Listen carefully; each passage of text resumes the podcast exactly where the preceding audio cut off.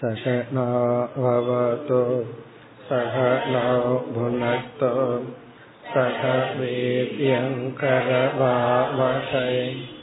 तेजस्विनावधीतमस्तु मा विद्विषावहैः ॐ शान्ति शान्ति शान्तिः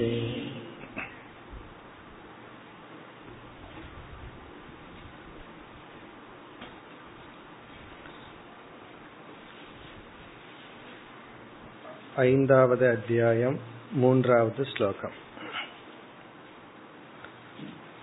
सुप्तस्य विषयालोकः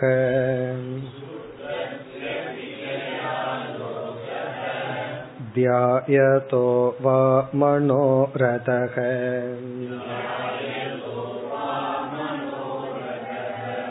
नानात्मकत्वात्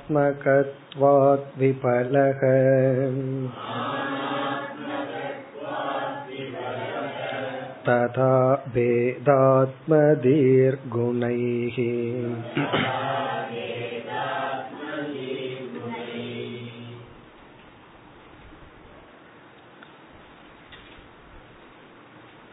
சென்ற அத்தியாயத்துடன் அவதூதருடைய உபதேசத்தை பகவான் முடித்து இந்த அத்தியாயத்தில் பகவான் தன்னுடைய உபதேசத்தை துவங்குகின்றார்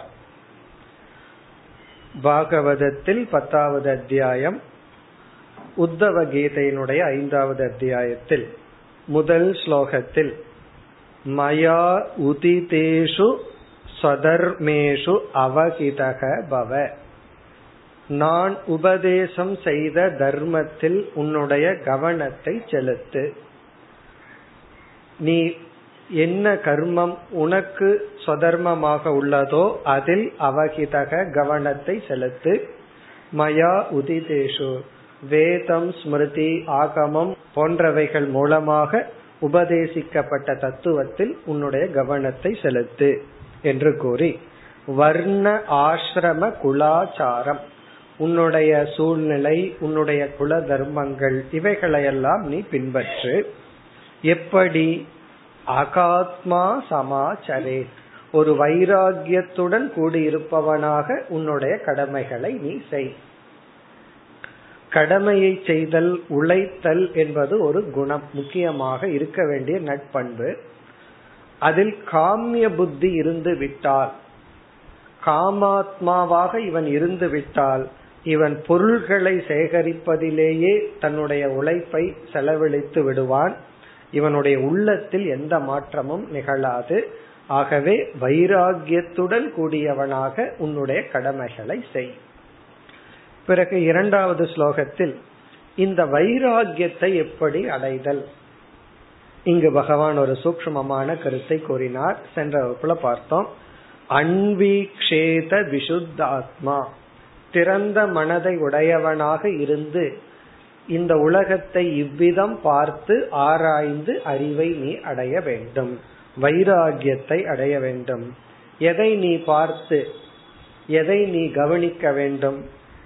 இந்த உலக வழக்கின்படி வெற்றியை யார் அடைந்துள்ளார்களோ அவர்கள் அடைந்துள்ள தோல்வியை நீ பார் என்று சொல்கின்றார். வெற்றி என்றால் என்ன? அதாவது பொருளை சேகரித்துக் கொள்ளுதல் உறவுகளை வளர்த்தி கொள்ளுதல் இது போன்றதுல ஒருத்தன் வந்து அடைய வேண்டியதை அடைந்து விட்டான். அது அவன் கர்ம யோகியா இருந்து அடைந்திருந்தா அதுவும் வெற்றி அவனுக்குள்ளும் வெற்றி நடந்திருக்கும். ஆனால் இவன் தர்மத்தை விட்டு உலகத்தினுடைய பார்வையில் வெற்றி அடைந்துள்ளான். ஆனால் சர்வ ஆரம்ப விபர்யம் அவன் எதை இழந்தான் என்பதை நீ பார். அவன் இந்த உலகத்தை அனுபவிக்கின்ற மனதை இழந்துள்ளான். புதிதான பயம் வளர்ந்திருக்கும் பாதுகாப்பு இன்மை வளர்ந்திருக்கும் பகைமை வளர்ந்திருக்கும் பொறாமை வளர்ந்திருக்கும் ராகத்வேஷங்கள் எல்லாம் வளர்ந்திருக்கும். இதை நீ பார். இவைகளையெல்லாம் வளர்த்தி வெளிப்பொருள்களை அடைவதனால் வெற்றி வெற்றி அல்ல. என்று பார்த்து இவைகளெல்லாம் சாதனையே தவிர சாத்தியமல்ல என்ற கருத்தை கூறினார் பிறகு அடுத்த ஸ்லோகத்திலும் பகவான் இதே கருத்தை கூறுகின்றார் இந்த உலக வாழ்க்கையில எதைகளையெல்லாம் நம்ம அடையிறோமோ அந்த பொருள்களை பகவான் இரண்டு பொருளுக்கு ஓமையாக கூறுகின்றார் ஒன்று சுப்தஸ்ய விஷயாலோக தூங்கிக் கொண்டிருப்பவன் கனவில் ஒரு பொருளை பார்த்தால் அந்த பொருளை போலதான் நினைவில் இவன் அடைந்த அனைத்து பொருள்களும். அல்லது தியாயதோவா மனோரதக. இவன் கற்பனை செய்கின்றான். பகல் கனவுன்னு பார்த்தோம். கற்பனையாக இது எனக்கு கிடைச்சா நல்லா இருக்கும் அது எனக்கு கிடைச்சா நல்லா இருக்கும்னு கற்பனையில் சில பொருள்களை அடைந்துள்ளான். அந்த பொருள்கள் எப்படியோ அதுபோல்தான் நீ அடைந்துள்ள அனைத்து பொருள்களும். இப்ப கற்பனையில ஒரு பொருளை அடைஞ்சு சந்தோஷப்படுறான். உண்மையிலேயே பொருள் அவனுக்கு வரவில்லை. பொருளை அடைஞ்ச எண்ணம் அவனுக்கு சந்தோஷத்தை கொடுத்திருக்கு. அது போல வாழ்க்கையில நீ எதை அடைந்தாலும் அந்த பொருள் உனக்கு சந்தோஷத்தை கொடுப்பதில்லை. உன்னுடைய எண்ணம் தான் உன்னை சந்தோஷப்படுத்தது. என்று இதை நீ புரிந்து கொள் என்று கூறுகின்றார். நானாத்மகத்வாத் விபலக. அனைத்து வாழ்க்கையில் அடையிற பொருள்கள் எதுவுமே உனக்கு உண்மையான பிரயோஜனத்தை தராது. பேதாத்ம தீஹி குணைகி இது வந்து நிஜ வாழ்க்கையில் அடையிற பொருளை குறிக்கின்றது. குணைகி இந்திரியங்களால் பேதாத்ம தீகி பார்க்கப்படுகின்ற அனுபவிக்கப்படுகின்ற அனைத்து பொருள்களும் விபலக. அது லட்சியம் அல்ல இவ்விதம் இந்த மூன்று ஸ்லோகங்களில் வைராகியத்தினுடைய பெருமை அல்லது தேவை பிறகு சொதர்மத்தை நாம் மேற்கொள்ள வேண்டும் என்ற கருத்தை கூறினார் இனி அடுத்து நான்காவது ஸ்லோகம் निवृत्तं कर्म सेवेत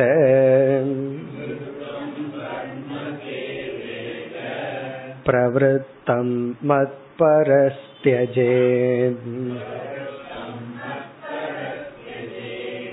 जिज्ञासायां सम्प्रवृत्तः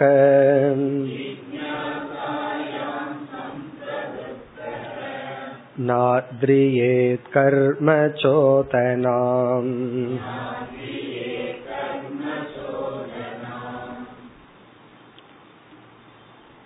இந்த ஸ்லோகத்திலும் கிருஷ்ண பகவான் ஒரு முக்கியமான சூக்மமான கருத்தை குறிப்பிடுகின்றார் இந்த ஸ்லோகத்தை எல்லாம் நேரடியாக நாம் பார்த்து படித்தால் சரியாக புரிந்து கொள்வதை காட்டிலும் தவறாக புரிந்து கொள்வதற்கு தான் வாய்ப்பு அதிகம். அதனால் இந்த ஸ்லோகத்தை எல்லாம் கவனமாக பொருள்படுத்தி புரிந்து கொள்ள வேண்டும். இப்ப இங்கு பகவான் என்ன சொல்கின்றார்? ஒருவனுக்கு மேலான அறிவை அடைய வேண்டும் என்ற நாட்டம் வந்து விட்டால் ரொம்ப பேர்த்துக்கு அறிவை அடையணுங்கிற அறிவே இருப்பதில்லை. அந்த அறிவு வந்து விட்டால். காரணம் அறிவுதான் நம்முடைய வாழ்க்கையை வழிநடத்தி செல்கின்ற ஒரு ஒளியை போல. நம்ம வந்து ஒரு வாகனத்துல டிராவல் பண்றோம் அப்படின்னா இரவுல டிராவல் பண்றோம்னு வச்சுக்கோமே நம்மளுடைய டிராவல் எந்த எந்த விதத்தில் அமையுங்கிறது லைட்டை பொறுத்து இருக்கு. வெளிச்சம்தான் நம்ம வந்து சரியான பாதையில அழைத்து செல்லும். வெளிச்சம் நம்ம கண்ணுல பட்டு பார்க்கிற பாதையில படலின்னு வச்சுக்கோமே என்ன ஆகும்? ஆக்சிடென்ட் அதனாலதான் ஆகும் இப்ப நம்ம பாதை தெரியவில்லை என்றால் நம்ம வந்து பயணத்தை ஒழுங்காக மேற்கொள்ள முடியாது. அந்த லைட்டை போலதான் அறிவு நம்முடைய லட்சியம் என்ன சாதனை என்ன எதை நம்ம அடையணும் எதை நம்ம அடைய வேண்டிய அவசியம் இல்லை எது கம்பல்சரி எது ஆப்ஷனல் இதெல்லாம் அறிவு தான் நமக்கு சொல்லி கொடுக்கின்றது. ஆகவே ஒருவனுக்கு வந்து அறிவை அடைய வேண்டும்ங்கிற ஆர்வம் வந்து அதற்கான மனநிலையை அவன் அடைந்து விட்டால். எனக்கு நான் அறிவைத்தான் அடையணும். என்கின்ற மன அறிவு எப்படிப்பட்ட அறிவு? இறைவனை பற்றிய அல்லது மனித வாழ்க்கையினுடைய சாத்தியத்தை பற்றிய அறிவு. ஒருவன் வந்து கடவுள் யாருன்னு தெரிஞ்சுக்கணும்னு ஆசைப்படுறேன்னு சொல்றான். இனி ஒருவன் வந்து மனித வாழ்க்கையினுடைய லட்சியம் என்னன்னு தெரிஞ்சுக்க ஆசைப்படுறேன்னு சொல்கிறார்கள். உண்மையிலேயே இரண்டு பேருக்கும் ஒரே நிலையில் தான் இருக்கான்.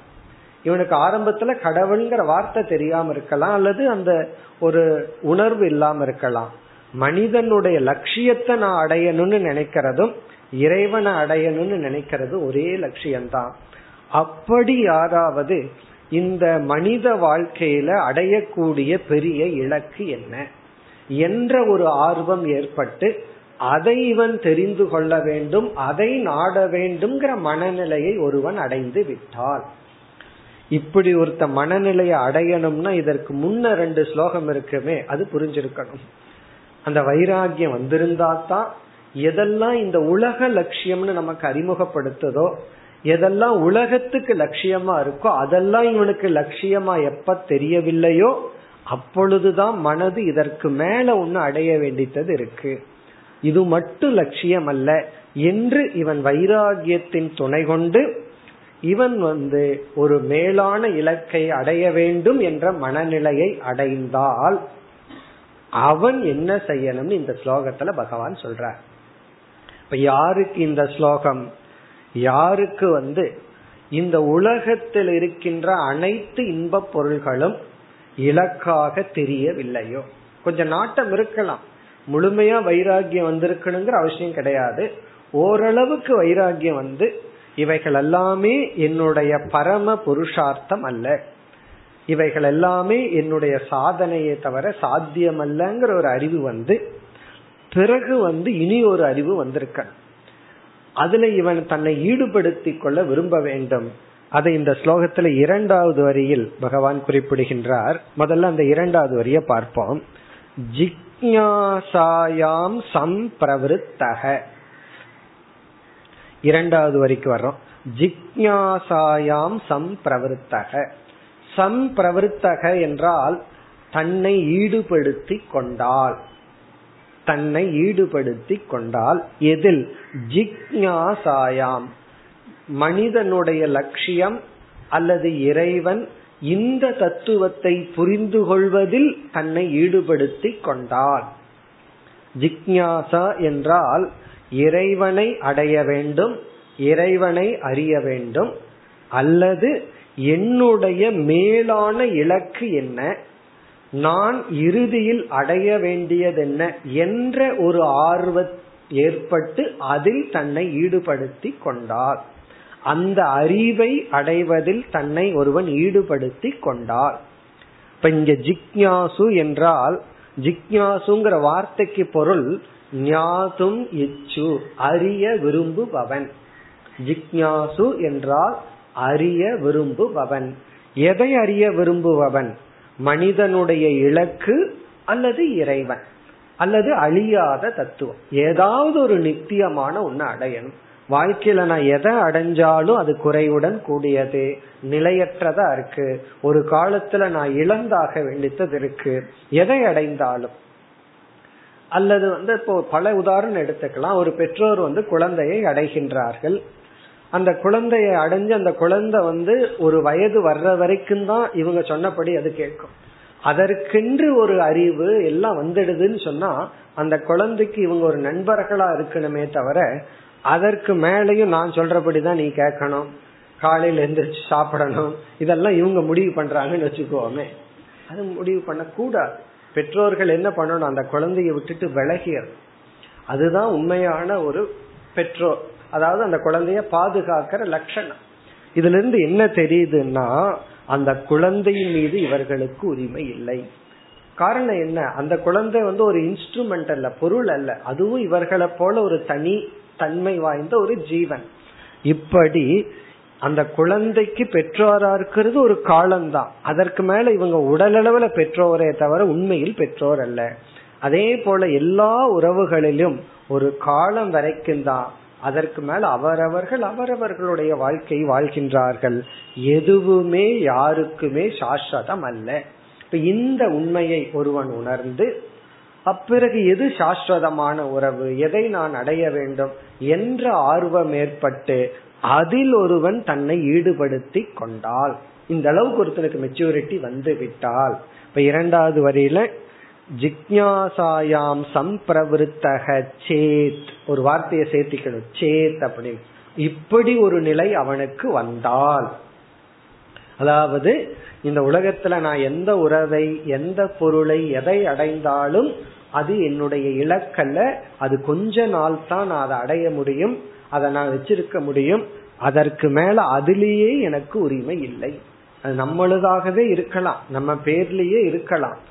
ஆனா அதுல நமக்கு உரிமை இல்லை என்று ஒருவன் உணர்ந்து எதை அடைந்தால் அது சாஸ்வதமா இருக்குமோ அல்லது மனித வாழ்க்கையில எதை அடைய வேண்டுமோ அதை அடைய வேண்டும் அதை நான் தெரிந்து கொள்ள வேண்டும் என்ற ஒரு நிலை ஏற்பட்டால்.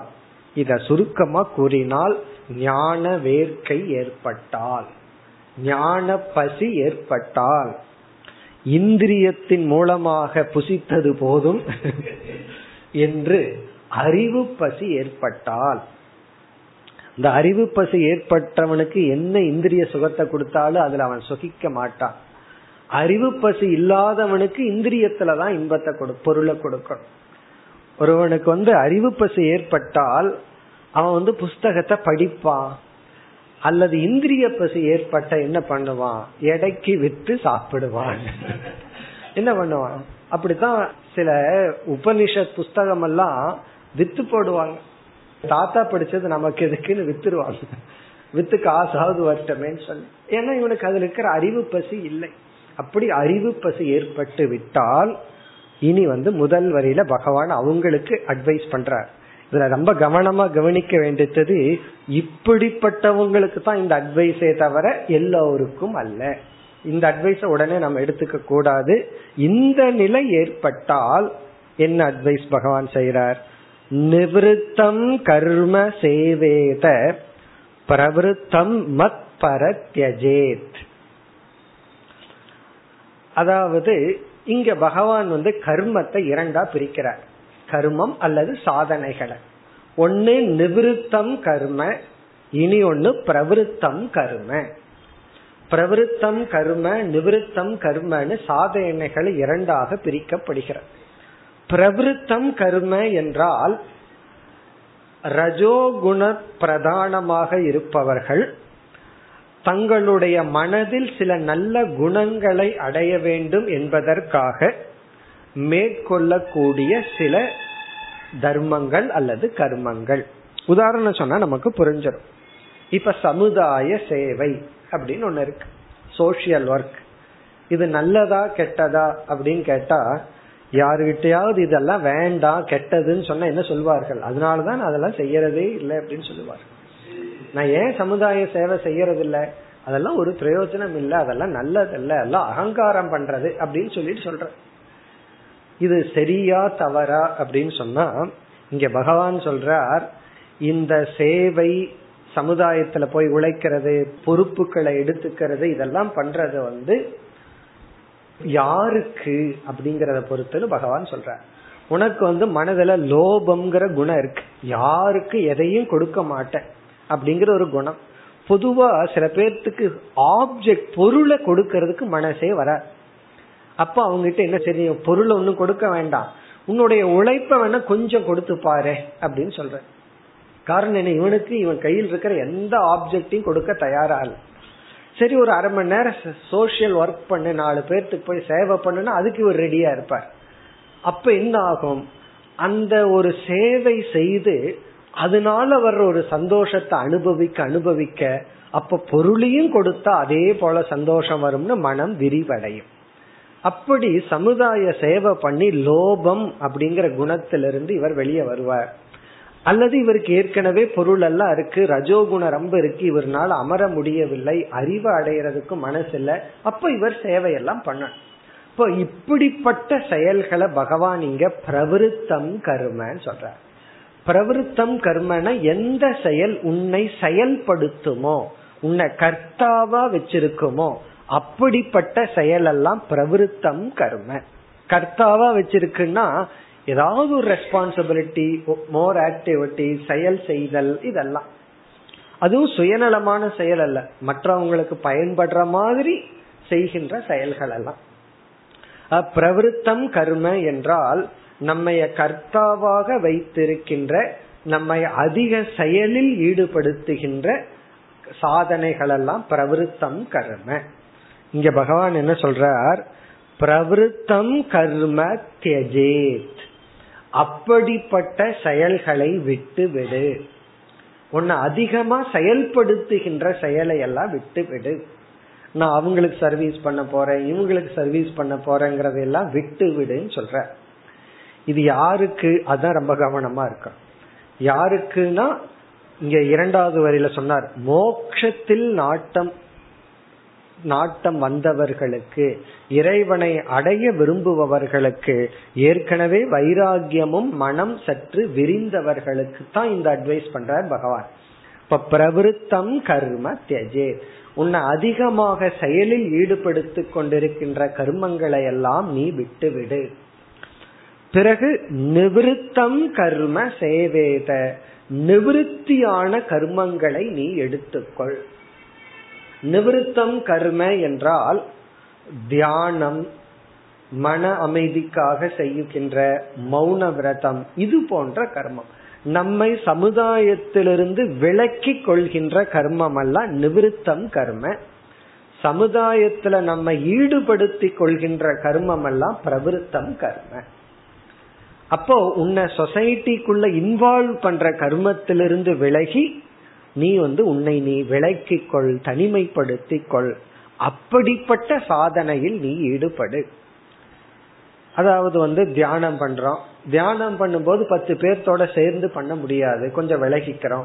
மௌன விரதம் இருக்கிறேன்னு சொல்லி ஒரு ஒரு ஒரு சபையில போய் உட்கார்ந்துருக்க முடியாது. காரணம் என்ன? அது நம்மை விளக்கி கொள்கின்ற ஒரு கர்ம. அப்படி உபாசனா ரூபமான கர்மம் எல்லாம் நிவிருத்தம் கர்ம. அப்படிப்பட்ட சாதனைகளை எடுத்துக்கொள். எதற்குனா உன்னுடைய இந்த ஜிக்யாசாவை வளர்க்க வைராகியத்தை வளர்த்தி கொள்ள. வைராகியம் ஏற்கனவே வளர்ந்தவர்களுக்கு இந்த சாதனை. இப்ப நிவிருத்தம் கர்ம சேவேத பிரவிருத்தம் கர்ம தியஜேட் இப்படி செய்யும் பொழுது பகவான் வந்து நீ வந்து சொசைட்டியிலிருந்து விலகி கொண்டால் மனதுல உனக்கு ஒரு பெரிய இன்செக்யூரிட்டி வந்துடும் ஏன்னா நாலு பேர் வந்து பார்த்துட்டு போயிட்டு இருந்தா தான் ஒரு பாதுகாப்பை நாம உணர்றோம். நம்ம யாருமே வந்து பார்க்கல. அப்போ ஒரு பாதுகாப்பின்மை மனசுல வந்துடும் ஒருவர் சொன்னாங்க இன்னைக்கு ஒரு டெலிபோனு காலையில இருந்து வரவே இல்லை அப்படின்னு வேதனையா சொன்னாங்க. காரணம் இன்னைக்கு மதியம் ஒரு மணி வரைக்கும் ஒரு அம்மா வந்து ரொம்ப சீரியஸா சொன்னார்கள். இன்னைக்கு ஒரு மணி வரைக்கும் எனக்கு என்ன யாருமே கூப்பிடல ஒரே பயமா போச்சு அப்படின்னு. நான் இருந்தனா பொழைச்சனான்னு கூட யாரும் போன் பண்ணி கேட்கல அப்ப இவங்களை போன் பண்ணி கேட்கறது எதற்கு? நான் உயிரோடு இருக்கீங்களா? இல்லையா? அப்படிங்கறதுக்கா. இது எதை குறிக்குது? எந்த ஹியூமன் கான்டாக்ட் இல்லைன்னு சொன்னுடனே ஒரு பயம் வந்துடும் இப்ப நான் எனக்கு ஏதாவது ஆயிட்டா என்ன ஆகிறது? இவங்களுக்கு ஒன்னும் ஆகல. அதான் ப்ராப்ளம் ஏதாவது ஆயிட்டான்னு ஒரு கற்பனை பண்ணி என்னை யாருமே கான்டாக்ட் பண்ணலையே. அப்ப சமுதாயத்திலிருந்து விலகியவுடன் மனசுல ஒரு பயம் ஏற்படும். அத பகவான் நீக்கிறதுக்கு ஒரு உபாயம் சொல்றார். மத் பரக மத்பரக தெஜேத்னா மத்பரகனா என்னிடத்தில் நம்பிக்கை வைத்தவனாக. நீ நிவிருத்தி கர்மத்தை எடுத்துக்கணும்னு சொன்னா அதுக்கு வந்து கண்டிஷன் வந்து மத்பரக என்னிடத்தில் உனக்கு நம்பிக்கை இருக்க வேண்டும். யோகக்ஷேமம் வகாமி அதே கருத்து தான் என்னை நீ முழுமையாக நம்பியவனாக. ஏன்னா பகவான நம்பினாதான் நம்மால பேசாம இருக்க முடியும். பல சமயம் நம்ம பேசுறதே ஒரு இன்செக்யூரிட்டினாலதான் பேசுறோம். பேசல அப்படின்னா நமக்கு ஒண்ணு கிடைக்காம போயிருமோ? நம்ம பேசுறதுனாலதான் கிடைக்காம போகுது அது தெரிகிறது இல்ல பேசாம இருந்தா கிடைக்க வேண்டியது கிடைச்சிடும் அது வேற விஷயம். பேசித்தான் கெடுத்துக்கிறோம். ஆனாலும் ஒரு பயம். நிவிருத்தம் கர்ம நம்ம இந்த உலகத்திலிருந்து விலக்கி கொண்டால் எங்காவது தனிமையில போய் இருக்கிறோம் அப்படின்னா அடுத்த கேக்குற கேள்வி உங்களுக்கு சாப்பாட்டுக்கு என்ன பண்ணுவீங்க? உங்களை யாரு பாத்துக்குவா? உடம்புக்கு சரியில்லைன்னா யாரு பாத்துக்குவா? ஏதாவது நம்ம தனிமையில போறோம். உடனே அடுத்த மனசுல வர்ற பயம் என்ன? உணவுக்கு என்ன பண்ணுவோம்? இருக்கிற இடத்துக்கு என்ன பண்ணுவோம்? உடல்நிலை சரியில்லைன்னா யாரு வந்து பாத்துக்கிறா? ஏதோ சிட்டியில் இருக்கிறவங்கள எல்லாம் பாத்துட்டு இருக்கிற மாதிரி. எங்க தனியா போனா தான் பாக்குறதுக்கு ஆள் இல்லாத மாதிரி மனிதர்கள் நினைக்கின்றார்கள். நம்மளும் அப்படி நினைச்சிருவோம். அப்பதான் இறைவனை நம்ப வேண்டும். பகவான் என்னை பார்த்து கொள்வார். ஏன் அவர் பார்த்துக்குவார்னா நான் அவரை அடைய விரும்புகின்ற காரணத்தினால் பகவான் என்னை பார்த்து கொள்வார். இப்ப இறைவனையே நான் லட்சியமா கொண்டு விட்டால் இறைவனுக்கு நாம் லட்சியமாகி விடுவோம். அது பகவானே பிராமிஸ் பண்ணியிருக்கார் பல இடத்துல. நீ என்ன இலக்கா கொண்டேனா உன்னை நான் பாத்துக்கிறேன் அப்படின்னு சொல்லியிருக்கார். இப்ப மத் பரக. இப்ப நிவிருத்திக்கு ஒருவன் செல்ல வேண்டும் என்றால் இந்த உலகத்தில் இருக்கிற ஆதாரங்களை எல்லாம் விட்டு விட்டு செல்ல வேண்டும் என்றால் அவன் இறைவன் மீது நம்பிக்கை இருக்க வேண்டும். இறைவனுடைய நியதியில் அவனுக்கு நம்பிக்கை இருக்க வேண்டும். இறைவன் மீது நம்பிக்கைன்னு என்ன? இந்த வார்த்தையில நம்பிக்கை இந்த ஸ்லோகத்தை நம்பணும் அவ்வளவுதான். வேற ஒண்ணும் வேண்டாம். பகவான நம்புறதுன்னா என்னன்னா இது பகவானுடைய வாக்கியம் என்ன நம்புன்னு பகவான் சொல்றார். அந்த வார்த்தையை நம்பினா போதும். அந்த வார்த்தையை நம்புறது தான் பகவான நம்புறது. ஏன்னா பகவான நம்புறதுன்னா பகவானே கண்ணுக்கு முன்னாடி தெரியலையே எங்க நம்புறது? இருக்கிற ஆளையே நம்ப முடியறதில்ல. கண்ணுக்கு முன்னாடி இருக்கிற ஆள் மீதே நம்பிக்கை வரல. ஒருவர் அப்படித்தான் சொன்னார். பகவான நம்புன்னு நம்புன்னு சொல்றீங்களே இருக்கிற ஆளையே நம்ப முடியல இல்லாத ஆளை எப்படி நம்புறது? அல்லது இருக்கா இல்லையான்னு தெரியாத ஆளை எப்படி நம்புறதுனா அதுதான் நம்பிக்கை. பகவானுடைய வாக்கியத்தை நாம் நம்புதல். இப்ப மத் பரகசன் என்னையே நம்பியவனாக. நிவிருத்தம் கர்ம சேவேத விலகிக்கொள் அதாவது நிவிருத்தி கர்மத்தை நீ எடுத்துக்கொள்.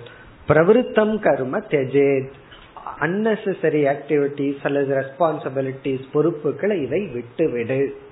பிறகு கடைசி வரியில ந ஆத்ரியே கர்ம சோதனாம். கர்ம சோதனாம்னா வேதத்தினுடைய கர்ம காண்டத்துல எத்தனையோ கர்மங்கள் பேசப்பட்டுள்ளது. இங்க சோதனா என்றால் விதி ஆர்டர் சொல்லப்பட்டுள்ளது. கர்ம சோதனான்னா வேதத்தினுடைய கர்ம காண்டத்தில் எத்தனையோ கர்மங்கள் தவங்கள் விதிகள் சொல்லப்பட்டுள்ளது. வேதத்தினுடைய கர்ம காண்டத்துக்குள்ள போனோம் அப்படின்னா அதையெல்லாம் செய்து முடிக்கிறதுக்கு எத்தனை பிறவி எடுத்தாலும் பத்தாது. அத்தனை கர்மங்கள் அத்தனை தவங்கள் எல்லாம் சொல்லப்பட்டிருக்கு. சரி அதெல்லாம் நான் என்ன பண்றதுன்னு இவன் கேட்கலாம். எனக்கு வேதத்தின் மீது நம்பிக்கை இருக்கு. வேதமே பகவானுடைய வாக்கியம்னு சொன்னா வேதத்தினுடைய கர்ம காண்டத்துல எத்தனையோ கர்மங்கள் எல்லாம் சொல்லப்பட்டிருக்கே. அதை நான் என்ன பண்ணட்டும்னு பகவானிடம் கேட்டால் இங்க கிருஷ்ணர் என்ன சொல்றார்? ந ஆத்ரியேத். ந ஆத்ரியேத்துன்னு சொன்னா அதற்கெல்லாம் முக்கியத்துவம் கொடுக்காதே. நம்ம லோக்கல் லாங்குவேஜ்ல சொல்லணும்னா அதை கண்டுக்காத அப்படின்னு சொல்றாரு பகவான் கண்டுக்காதேங்கிறது நமக்கு எல்லாம் தெரிஞ்சவர் ஏன்னா அவன் என்ன கண்டுக்கிறதே இல்லை இப்பெல்லாம் அப்படின்னு சொல்றமல்ல. அதே போல எத்தனையோ கர்மம் சொல்லி இருக்கு அதெல்லாம் நீ பொருள்படுத்தாதே கண்டுக்காத. பிறகு நீ எதை கண்டுக்கணும்னா உன்னை பண்படுத்துகின்ற நிவிருத்தம் கர்ம நீ எடுத்துக்கொள். இதை ஏன் கவனமா படிக்கணும்னு சொல்றோம்னா இந்த நிலை எப்பொழுது ஒருவன் பின்பற்ற வேண்டும்? ஜிக்னாசாயாம் சம்பிரவர்த்தக சேத். உனக்கு வந்து வைராகியம் ஏற்பட்டு இந்த உலகத்தில் இருக்கிற எந்த பொருளும் உன்னை அட்ராக்ட் பண்ணாம இருந்து நீ வந்து இறைவனை அடையணுங்கிற ஒரு தீவிர விருப்பம் ஏற்பட்டால் இப்படி நீ இருக்க வேண்டும். இங்க வந்து பகவான் ஒரு பெரிய ஒரு குற்ற உணர்வுல நம்ம விடுவிக்கிறார். நீ உனக்கு எந்த பொறுப்பும் கிடையாது. யாருக்கு எந்த ரெஸ்பான்சிபிலிட்டியும் கிடையாது. ஏன்னா சில பேர் வந்து இந்த பிலசாபிக்கல் பிளாக்மெயில் ஒரு பிளாக்மெயில் இருக்கு. எத்தனையோ பிளாக்மெயில் இருக்கு.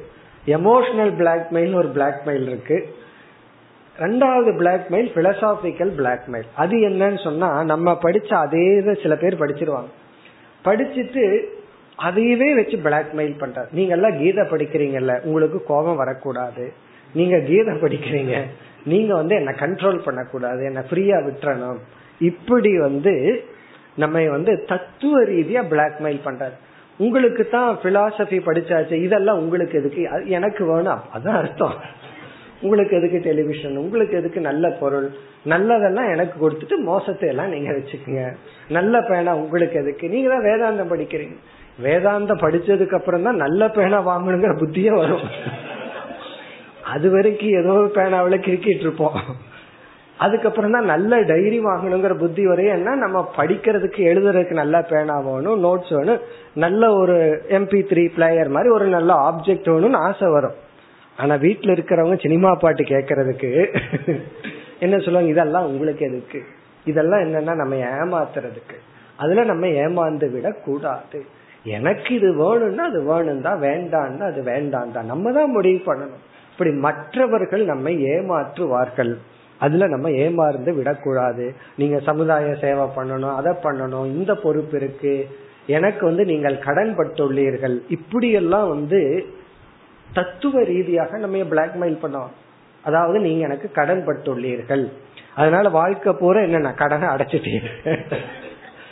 எனக்கு சேவை பண்ணிட்டு இருங்க பகவானுக்கு எதுக்கு சேவை பண்ணணும்? குருவுக்கு எதுக்கு சேவை பண்ணணும்? இல்ல எனக்கே பண்ணிட்டு இருங்கன்னு சொல்லி ஏமாற்றுவார்கள். அத பகவான் ரிலீவ் பண்ற உனக்கு யாரிடத்திலையும் எந்த பொறுப்பு இல்லை. சமுதாயம் உன்னை இவ்வளவு தூரம் உருவாக்கி இருக்கு எல்லாம் பண்ணி இருக்கு சமுதாயத்துக்கோ குடும்பத்துக்கோ யாரிடத்துல உனக்கு எந்த ரெஸ்பான்சிபிலிட்டியும் கிடையாது. யூ ஆர் ஃப்ரீ எப்பொழுது? ஜிக்ஞாசாயாம் சம்பிரவர்த்தக.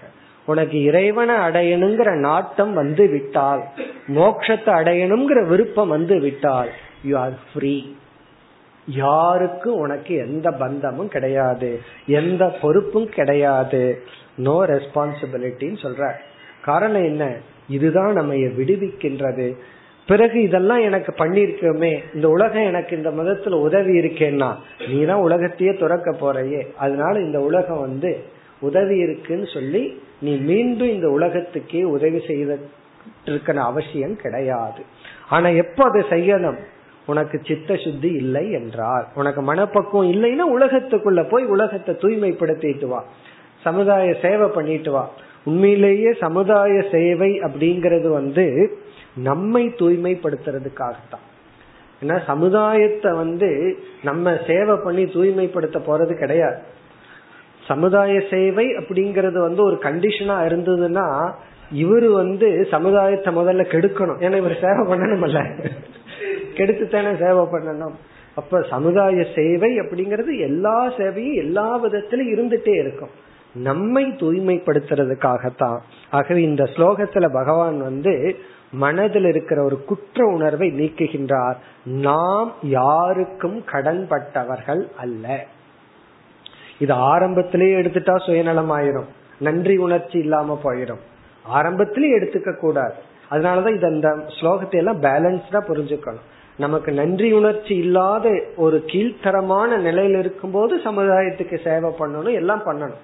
நம்ம ஒரு லெவலுக்கு மேல மனப்பக்குவம் அடைந்து விட்டால் பிறகு எந்த குற்ற உணர்வும் நமக்கு வந்து விடக்கூடாது. பிறகு இதே கருத்தை பகவான் அடுத்த ஸ்லோகத்துல மேலும் விளக்குகின்றார். இப்ப இந்த ஸ்லோகத்தினுடைய சாராம்சம் நமக்கு பக்குவம் வந்து விட்டால் நமக்கு எந்த பொறுப்பும் இல்லை. நம்மை விளக்கி கொள்கின்ற சாதனையில் நம்மை நாம் ஈடுபடுத்தி கொள்ளலாம். நீ இதே கருத்து தான் அடுத்த ஸ்லோகத்தில் ஐந்தாவது ஸ்லோகம்.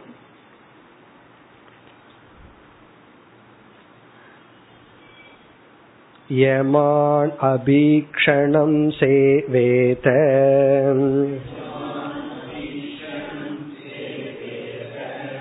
नियमान् मत्परक्वचित्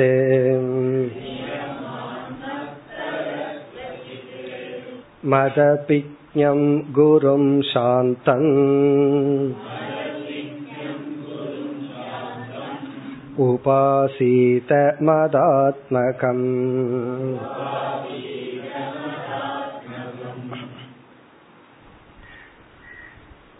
பதஞ்சலி தன்னுடைய யோக சூத்திரத்தில் அஷ்டாங்க யோகம் என்ற தலைப்பில் முதல் இரண்டு சாதனையாக யமக நியமக என்று கூறியுள்ளார் இதெல்லாம் உங்களுக்கு ஞாபகம் இருக்கும் பல இடங்கள்ல படிச்சிருக்கோம் ஞாபகப்படுத்தி இருக்கோம் யமக நியமக பிறகுதான் அப்படியே ஒவ்வொன்றா வரும். அந்த எட்டு அங்கத்துல யமகங்கிறது முதல் நியமகங்கிறது இரண்டாவது. அதாவது வரிசைப்படுத்தியதுல முதல் இரண்டுன்னு வருது.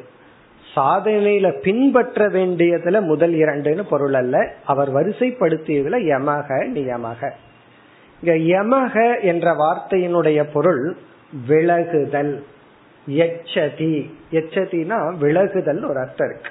யமக இனி ஒரு அர்த்தம் கொடுத்தல் ஒரு அர்த்தம் அது வேறு. இங்க எம் எச்சதி விலகுதல். நியமக என்றால் செய்தல்.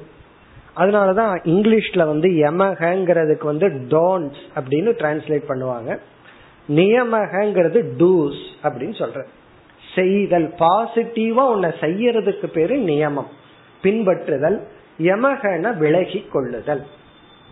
இப்ப இங்க பகவான் என்ன சொல்றார்? யமத்தை நீ எடுத்துக்கொள் நியமங்களை முடிஞ்ச அளவு செய் அப்படின்னு சொல்லி சொல்ற நியமத்தை முடிஞ்ச அளவு நீ ஃபாலோ பண்ணு ஆனா கம்பல்சரியா யமகங்கிற சாதனையை எடுத்துக்கொள். இதுல வந்து யமகங்கிறதுக்கு நம்ம பதஞ்சலிய விட்டுட்டு பொதுவா பொருள் எடுத்து கொண்டா பதஞ்சலி சிலது சொல்லியிருக்க நம்ம ஜெனரல் மீனிங் எடுத்துட்டோம்னா நிவிருத்தம் கர்ம. நம்மை விளக்கி கொள்கின்ற கர்மம் எல்லாம் யமக. நம்மை நாமே தனிமையில் செய்து கொள்கின்ற சில சாதனைகள். அதாவது ஜபம் பண்றது தியானம் பண்றது ஆசனங்கள் செய்தல் இப்படி நம்மை விளக்கி நாம செய்து கொள்கின்ற சில சாதனைகள் எல்லாம் யமக. தனிமையில் மேற்கொள்கின்ற சாதனை. நியமக என்றால் சமுதாயத்தில் இருந்து சேர்ந்து செய்கின்ற சாதனைகள். ஆனா பதஞ்சலி வந்து என்ன செய்துள்ளார்? நியமகங்கிறதுல ஒரு அஞ்ச சொல்லி இருக்கார் ஐந்து நியமத்தை சொல்லி இருக்கார் முதல் நியமம் வந்து சௌச்சம் தூய்மைப்படுத்தி கொள்ளுதல் சௌச்சம் சௌச்சம் அப்படின்னு சொன்னா நம்மளுடைய ஆடை உடல் நாம் பயன்படுத்துகின்ற பொருள்கள் வீடு சூழ்நிலை இவைகளை தூய்மைப்படுத்துதல். இது பாசிட்டிவ் ஆக்ஷன் கிளீன் பண்றது. இதுவும் ஒரு முக்கியமான டிசிப்ளின் தான். நான் வந்து நியமத்தை ரேரா ஃபாலோ பண்றேன்னு சொல்லிட்டு இதை விட்டுறக்கூடாது. ஆனா சௌச்சம். அடுத்தது சந்தோஷக. சந்தோஷம் அப்படின்னா ஒரு திருப்தி. இது வந்து ஒரு ஆட்டிடியூட லெவல்ல பேசுற. கிடைச்சதுல திருப்தி அடைஞ்சு பழகு. அதிகமா பொருளை சேர்த்து கொண்டு போகாதே சந்தோஷக. மூன்றாவது நியமம் வந்து தபகன்னு சொல்ற. தபகன்னு சொன்னா பிரவிருத்தம் கர்ம. மற்றவங்களுக்கு சேவை செய்தல். அப்புறம் வந்து குறிப்பா இந்த இடத்துல விரதம் இருத்தல். விரதம் இருந்து மற்றவங்களுக்கு சேவை செய்தல் இதெல்லாம் தபக. அடுத்தது சுவாத்தியாய சுவாத்தியாயமா சாஸ்திரத்தை படித்தல் குறிப்பா இங்க பாராயணம். டெய்லி ஏதாவது ஒண்ணு பாராயணம் பண்றேன்னு ஒரு டிசிப்ளின் வச்சுக்கிறது. அடுத்தது ஈஸ்வர பிரணிதானம் இறை வழிபாடு பூஜை யாகம் போன்றவைகள். இப்ப ஈஸ்வர பிரணிதானம்னா ஒரு குறிப்பிட்ட நேரத்துல ஒரு கோயிலுக்கு போறதோ இல்ல வீட்டுல ஒரு அஞ்சு நிமிஷம் பிரேயர் பண்றதோ பகவானை வழிபடுதல். அது யாகமா வழிபடலாம் அல்லது அவர்களுடைய டெய்லி சந்தியாவந்தனம்ங்கிற பெயர்ல வழிபடலாம். எப்படியோ ஒரு பெயர்ல இறைவனை வழிபடுதல். பிறகு சாஸ்திரத்தை படித்தல் அல்லது பாராயணம் செய்தல். தபக அப்படிங்கறது வந்து பிரவிற்த்தம் கர்ம. யாருக்காவது ஏதாவது ஒரு சேவை செய்தல் அல்லது விரதம் இருத்தல். இந்த நியமத்துல இந்த கடைசி மூன்று இருக்கே. தபக சுவாத்தியாயக ஈஸ்வர பிரணிதானம்.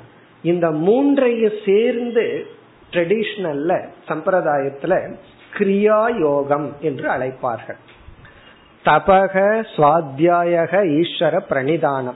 இந்த மூன்றையும் கிரியா யோகம்னு அழைக்கிறது. ஏன்னா இந்த சௌச்சம் சந்தோஷங்கிறது யமத்துக்குள்ளேயும் போயிடும் அது வந்து எல்லா இடத்துலயும் காமனா இருக்கும். அங்க தபகன்னு சொன்னா நம்மை வந்து தூய்மைப்படுத்த விரதம் இருத்தல் அல்லது சமுதாய அதாவது சில இந்த லோபம் போன்ற குணங்களை எல்லாம் நீக்க வந்து தானம் பண்றது இதெல்லாம் தபத்துல வரும்.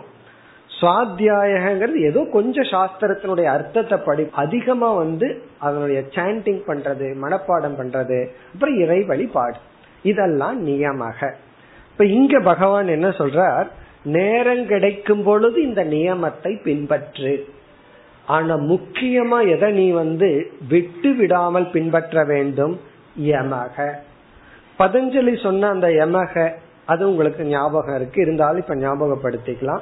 யமகங்கிறதுல ஐந்து சொல்லி உள்ளார் அதுல முதல் வந்து அஹிம்சா. முதல் வந்து அஹிம்சா. இரண்டாவது சத்தியம். சத்தியம் அஹிம்சைக்கு அர்த்தம் தெரியும். சத்தியம் வாய்மை உண்மை பேசுதல். மூன்றாவது அஸ்தேயம் திருடாமை அஸ்தேயம். நான்காவது பிரம்மச்சரியம் சரீர ஒழுக்கம் பிரம்மச்சரியம். ஐந்தாவது அபரிகிரக அபரிகிரகன தேவைக்கு மேல பொருளை வைத்துக் கொள்ளாமல் இருத்தல் அபரிகிரக இப்ப இந்த ஐந்தையும் நம்ம பார்த்தோம்னா இந்த ஐந்துமே ஒரு ஆங்கிள் நாம பாசிட்டிவா செய்ய வேண்டியது அல்ல. இந்த அஞ்சுமே செய்ய வேண்டியத அல்ல செய்யக்கூடாதது தவிர்க்க கூடியதுதான் இப்ப இதே இது சுவாத்தியாயம்னு சொன்னா பாசிட்டிவா நம்ம சேன் பண்ணணும். ஒரு நேரத்தை எடுத்துட்டு ஒரு ஸ்லோகத்தை எடுத்துட்டு ஓதுதல். அது சுவாத்தியாயம். ஈஸ்வர பிரணிதானம்னா பூஜை அறைக்குள்ள போறோம் கோயிலுக்கு போறோம் இறைவனை வழிபடுறோம் யாகமாகவோ யஜ்யமாகவோ வழிபடுறோம். தபகன்னு சொன்னா பாசிட்டிவா ஏதோன்னு செய்யறோம். ஆனா இங்க ஒவ்வொன்னா எடுத்து பார்த்தோம்னா அஹிம்சா அப்படின்னு சொன்னா இங்க வந்து ஹிம்சை செய்யாமல் இருத்தல் அவ்வளவுதான். நான் அஹிம்சை செஞ்சிட்டு இருக்கிறேன்னு சொல்லக்கூடாது. சொல்றது இல்ல சொல்ல முடியாது. ஹிம்சை பண்ணாம இருக்கிறது. இப்ப அஹிம்சா அப்படின்னா யாரையும் துன்புறுத்தாமல் இருத்தல். இப்ப யாரையும் துன்புறுத்தாமல் இருக்கணும்னா என்ன பண்ணணும்னா நீ ஒன்னும் பண்ணாம இரு அதே போதும். நம்ம துன்புறுத்துதலே ஏதாவது செஞ்சா தானே. நம்ம பேசாம இருந்துட்டோம்னு வச்சுக்குவோமே யாருக்கும் ஒரு தொந்தரவும் கிடையாது. அதனாலதான் சில பேர் வந்து இந்த சமுதாயத்திலிருந்து விலகி போறதுனால நீங்க சமுதாயத்துக்கு என்ன நன்மை பண்றீங்கன்னு கேட்பாங்க. ஒரு தீமையும் பண்ணாம இருக்கிறதே. அது போதும். இந்த ஆட்டோ ரிக்ஷாக்காரனே சில தத்துவத்தை சொல்லுவான். ஒரு ஆட்டோவில் எழுதி இருந்தது நீ ஒருவன் திருந்தினால் உலகத்தில் ஒரு அயோக்கியன் குறைகின்றான். அப்படின்னு சொல்லி. அப்போ இதுதான் அஹிம்சா. அப்போ ஹிம்சை செய்யாமல் இருத்தல் விலகி கொள்ளுதல். அது யாருக்கு நீ பாசிட்டிவா நல்லது பண்ணாட்டியும் சில பேர் சொல்லுவாங்க உபகாரம் பண்ணாட்டி உபத்திரம் பண்ணாம இருந்தா போதும். அப்படி இங்க அஹிம்சைன்னு சொன்னா ஹிம்சையை தவிர்த்தல். அது எப்படி? உடல் அளவில் வாயளவில் பிறகு எண்ணத்தின் அளவில். உடல் அளவுல போய் உன்னை செஞ்சு ஒருத்தருக்கு கஷ்டத்தை கொடுத்துறாத. உடல் அளவுல ஹிம்சப்படுத்துறதெல்லாம் நம்ம குழந்தையா இருக்கும் போதுதான் அதுக்கப்புறம் நம்ம ஹிம்சைக்கான எக்யூப்மெண்ட் என்ன? வாய் தான் நம்ம வந்து சொற்களால தான் மற்றவங்களை துன்புறுத்திட்டு இருக்கோம் அப்போ அஹிம்சா அப்படின்னா சொல்லாலும் ஒருவரை துயரப்படுத்தாமை. பிறகு வந்து மனதாலும் துயரப்படுத்தாமை. மனதால துயரப்படுத்தாமைன்னு என்ன அர்த்தம்னா ஒருவன் வந்து உபாசனை எல்லாம் செய்தான்னா தியானம் எல்லாம் அதிகமா செய்தா அவனுடைய எண்ணத்துக்கு ஒரு வலிமை வந்துவிடும். அவன் வந்து ஒருத்தனை நினைச்சு இவன் அழிஞ்சு போகணும்னா அழிஞ்சு போவான். இது வீடு தீ பிடிக்கணும்னு நினைச்சா தீ பிடிச்சிடும் அன்னைக்கு பிடிக்காட்டி நாலு நாளைக்கு அப்புறமாவது பிடிக்கும். காரணம் என்ன? எண்ணத்துக்கு அவ்வளவு ஸ்ட்ரென்த் வந்துடும் இப்ப மனதளவுல ஹிம்சைனா மனதளவில் யாரையும் யாரும் துயரப்பட வேண்டும்னு நினைக்காமல் இருத்தல். அவன் கஷ்டப்படணும்னு நினைக்காம இருக்கிறதே ஒரு அஹிம்சை தான். இப்ப மனசளவுல ஒருத்தன் கெட்டு போகணும் கஷ்டப்படணும்னு நினைக்காம இருக்கிறது அது மனதளவில் பின்பற்ற அஹிம்சை. வாயளவிலும் உடல் அளவிலும் இங்க அஹிம்சைன்னு சொன்னா இதனோட அர்த்தம் இந்த மூன்று நிலையிலும் துயரப்படுத்தாமல் இருத்தல். இப்ப இதுல செய்யறது கொன்னில்ல துயரப்படுத்தக்கூடிய செயல்கள் வரும் பொழுது அதை தவிர்த்தால் போதும். நம்ம பேசாம விட்டுட்டா மூணு லெவல்லையும் ஹிம்சைக்கான செயல் நம்ம கிட்ட இருந்து வந்துடும் ஏன்னா நம்ம கிட்ட இருந்து வருதோ இல்லையோ வர வைப்பாங்க நாலு பேர். நம்ம பேசாம இருந்தாலும் சும்மா இருப்பார்களோ? எதையாவது தூண்டி விட்டு நமக்குள் ஒரு வெறுப்பு கோபத்தை வரவச்சு நம்ம ஹிம்சப்படுத்த இந்த உலகம் படாத பாடுபட்டு இருக்கும் நம்ம அதுக்கு மேல பாடுபட்டு ஹிம்சப்படுத்தாம இருக்கு. நம்ம ஹிம்சப்படுத்துறதுக்கு இந்த உலகம் முயற்சி செய்யும் பொழுது நம்ம பேசாம இருந்த ஒரு கொசு வந்து மூக்கில் உட்கார்ந்ததுன்னு வச்சுக்கோமே. அது என்ன பண்ணுது? நம்ம ஹிம்சப்படுத்த தூண்டுது. நம்ம ஒரு கொலை பண்ணணும்னு ஆசைப்படல. ஆனா அது என்ன பண்ணுது? நம்ம கொலகாரன் ஆக்குறதுக்கு முயற்சி பண்ணுது. இது போலதான் கொசு போல எத்தனையோ மனிதர்கள் நம்ம மூக்குல வந்து அமர்வார்கள். அமர்ந்து என்ன பண்ணுவார்கள்? கோபத்தை பொறாமையை வெறுப்பை தூண்டுவார்கள். அப்பொழுது அகிம்சையை பின்பற்ற வேண்டும். பேசாம இருந்துட்டா நம்ம நேச்சுரலா அகிம்சையை பின்பற்றிட்டு இருப்போம். தூண்டுதல் வரும் பொழுது அந்த செயல்களை தவிர்த்தல். இங்க நம்ம கவனம் என்னன்னா இயற்கையா நமக்குள்ள ஹிம்சைப்படுத்துற டெண்டன்சி வரும்போது அதை தவிர்த்தல் யமாக ஒன்னு செய்யறதல்ல. செய்ய வருவதை நிறுத்துதல். அப்ப இயற்கையா நமக்கு ஹிம்சைக்கான காரணங்கள் வரும் சூழ்நிலைகள் வரும் அதை தவிர்த்தல். அதே போலதான் மீதி எல்லாம் சத்தியம். சத்தியம்ங்கிறது சங்கரர் அடிக்கடி சொல்லுவார். சத்தியம்னா உண்மையை பேசுன்னு சாஸ்திரம் சொல்லல. ஏன்னா உண்மைய பேசணுங்கிற நியமம் கிடையாது. பொய் பேசாதே. இப்ப சத்தியம்ங்கிறதுக்கு அர்த்தம் வந்து பொய்யை தவிர்த்துக்கொள். உண்மைய பேசணுங்கிற அர்த்தம் கிடையாது. தெரிஞ்ச உண்மையெல்லாம் நம்ம பேசிட்டு இருக்கிறோங்கிற அவசியமும் கிடையாது. பொய் பேச வேண்டிய சூழ்நிலை வரும் பொழுது அதை தவிர்த்துக்கொள். ஏன்னா அதுவும் இயற்கை தான் நம்ம ஒரு சின்ன தப்பு பண்றோம். அல்லது வந்து நம்மை பாதுகாத்து கொள்ளத்தான் நம்ம வந்து பல சமயம் பொய் பேசுறோம். நம்ம எப்பெல்லாம் பொய் பேசுறோம்னு நம்ம கணக்கெடுத்து பார்த்தோம்னா நமக்கு ஒரு செக்யூரிட்டிக்காக தான் பொய் பேசுறோம். சில சமயம் அது தேவையா இருக்கு. அவர்கிட்ட உண்மைய சொன்னா அதை புரிஞ்சுக்க மாட்டாங்க. அப்ப நம்ம பாதுகாக்கிறதுக்கு ஒரு பொய்ய சொல்லிடுறோம். இப்ப நம்ம சேஃப்கார்டு பண்றதுக்கு தான் பொய் பண்ணிட்டு இருக்கிறோம். அது தர்மத்துக்கு உட்பட்டு இருந்தா நல்லது. அதுவும் சத்தியத்துக்குள்ள வந்துடும் ஆனால் நம்ம சுயநலத்துக்காக நம்ம வந்து பொய் சொல்லக்கூடாது. இங்க வந்து சத்தியத்திலையும் அதே அர்த்தம் தான். அஸ்தேயம். அஸ்தேயம் அப்படின்னாலும் திருடாமை. இங்கேயும் வந்து நான் இப்ப அஸ்தேயம் பண்ணிட்டு இருக்கேன்னு சொல்லக்கூடாது. சொல்ல முடியாது. நான் இப்ப திருடாமை செய்து கொண்டிருக்கின்றேன்னு சொல்லக்கூடாது. எப்பொழுது நமக்குள்ள திருடலாங்கிற டெண்டன்சி வருதோ அப்பொழுது நம்ம அதை எடுத்து கொள்ள வேண்டும். இங்க திருடுதல் அப்படின்னு சொன்னா வெறும் காசு பணத்தை மட்டுமல்ல. இனி ஒருத்தருடைய ஐடியாவை நம்ம திருடுறோம். இனி ஒருத்தருடைய காலத்தை நம்ம திருடுகின்றோம். அதாவது ஒருத்தரை நமக்கு அட்வான்டேஜா எடுத்துக்கிறோம்னு வச்சுக்கோமே. ஒருத்தருடைய உழைப்பை நம்ம திருடுகின்றோம். அதெல்லாமே திருடுதல் தான். அதாவது இது வந்து சுயநலம் இல்லாமல் இருத்தல் அர்த்தம். நம்ம காரியத்துக்கு ஒருத்தரை பயன்படுத்திட்டோம் அப்படின்னா அவருடைய காலம் உழைப்பு அதை நம்ம திருடிட்டோமே. அப்படி இல்லாமல் இருத்தல். எப்ப அந்த செல்பிஷ் மோட்டிவ் வந்து ஒருத்தரை யூஸ் பண்ணலாங்கிற புத்தி வருதோ அப்ப வந்து அஸ்தேயம். நெவர் யூஸ் எனி ஒன் ஒருத்தரை வந்து உன்னுடைய சுயநலத்திற்காக பயன்படுத்தி கொள்ளாதே. அதான் அஸ்தேயம். இதுவும் வந்து எப்ப நமக்கு அந்த தப்பான எண்ணம் வருதோ அப்ப இந்த வேல்யூவை பின்பற்றணும். அதே போல பிரம்மச்சரியம். பிரம்மச்சரிய சரீர ஒழுக்கம். இதுக்கு இனியொரு அர்த்தமும் இருக்கு. குருகுல வாசம். அதை இரண்டாவது வரியில பகவான் இங்கே இதே ஸ்லோகத்துல சொல்ல போற. பிரம்மச்சரியம்னு சொன்னா பிரம்மச்சாரி பின்பற்றக்கூடிய நியமங்கள் அர்த்தம்.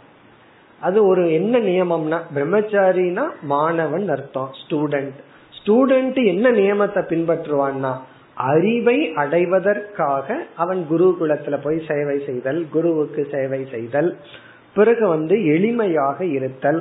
குறிப்பா பிரம்மச்சரிய ஆசிரமத்தில் இருக்கும் பொழுது போகத்துல அதிகமா இருந்தால் குறிப்பா உணவு விஷயத்துல ஆடை விஷயத்துல இருப்பிடம் இது போன்ற இடத்துல ரொம்ப லக்ஸுரியா இருக்குன்னு வச்சுக்கோமே. எப்படிப்பட்ட டேஸ்டான ஃபுட் எப்ப கேட்டாலும் கிடைக்கும். இருக்கிற ஏசி ரூம் அழகான ஆடை ஆபரணங்கள் இதுக்குள்ள இருந்தா எப்படி வந்து புத்தி வேலை செய்யும்? புத்தி வேலை செய்யாது. இதுக்குள்ள இருந்து ஒருத்தனுக்கு புத்தி வேலை செஞ்சா அவன் ஞானி. அது வேற விஷயம். ஆனா மாணவனா இருக்கும் பொழுது எளிமையாக இருக்க வேண்டும். உடையில எளிமை இருக்கணும் உணவுல எளிமை இருக்கணும் எல்லாத்திலும் எளிமையாக இருத்தல். பிறகு வந்து சரீர இன்பங்களை எல்லாம் துரத்தல். இது பிரம்மச்சரியம். அடுத்தது அபரிகிரக இங்கேயும் பார்த்தோம்னா நெகட்டிவா தான் பரிகிரகம்னா வாழ்க்கைக்கு தேவையான பொருள்களை தேவைக்கு மேல் சேர்த்து கொள்ளுதல். இங்க வந்து தேவையான பொருள்களை அண்டர்லைன் பண்ண வேண்டிய வார்த்தை தேவைக்கு மேல் சேர்த்து கொள்ளுதல். அந்த தேவைக்கு மேல சேர்த்து கொள்ளாமல் இருக்கிறதா அபரிகிரகம் இதை ஏன் நம்ம சொல்றோம் அப்படின்னா நம்மளுடைய டெண்டன்சி வந்து என்னைக்குமே தேவைக்கு மேல வச்சுக்கோ நமக்கு ரெண்டு கால் இருக்கு. எத்தனை செப்பல் வேணும்?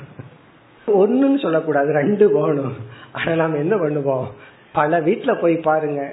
எத்தனை இருக்கும்? அதெல்லாம் எதை குறிக்குதுன்னா தேவைக்கு மேல பரிகிரகம் இப்போ செப்பல்ல இருந்து ஆரம்பிக்குது பரிகிரகம் அதே போல ட்ரெஸ் எவ்வளவு வேணும்? ஒரு இருபத்தஞ்சு வச்சுக்கலாம். ஆனா சில பேர் வீட்டுல பார்த்தோம் அப்படின்னா ஒருவர் வந்து என்னுடைய அறைக்கு வந்து என்னுடைய ஷெல்ஃப திறந்து பார்த்தார். பார்த்துட்டு அஞ்சு நிமிஷம் அப்படியே நின்றுட்டு இருந்தார். மெய் மறந்து. காரணம் என்னன்னு அவர்கிட்ட கேட்டேன் ஏன் இப்படி மெய் மறந்து நிக்கிறீங்கன்னு? எங்க வீட்டிலயும் செல்ஃபா பார்த்தேன்.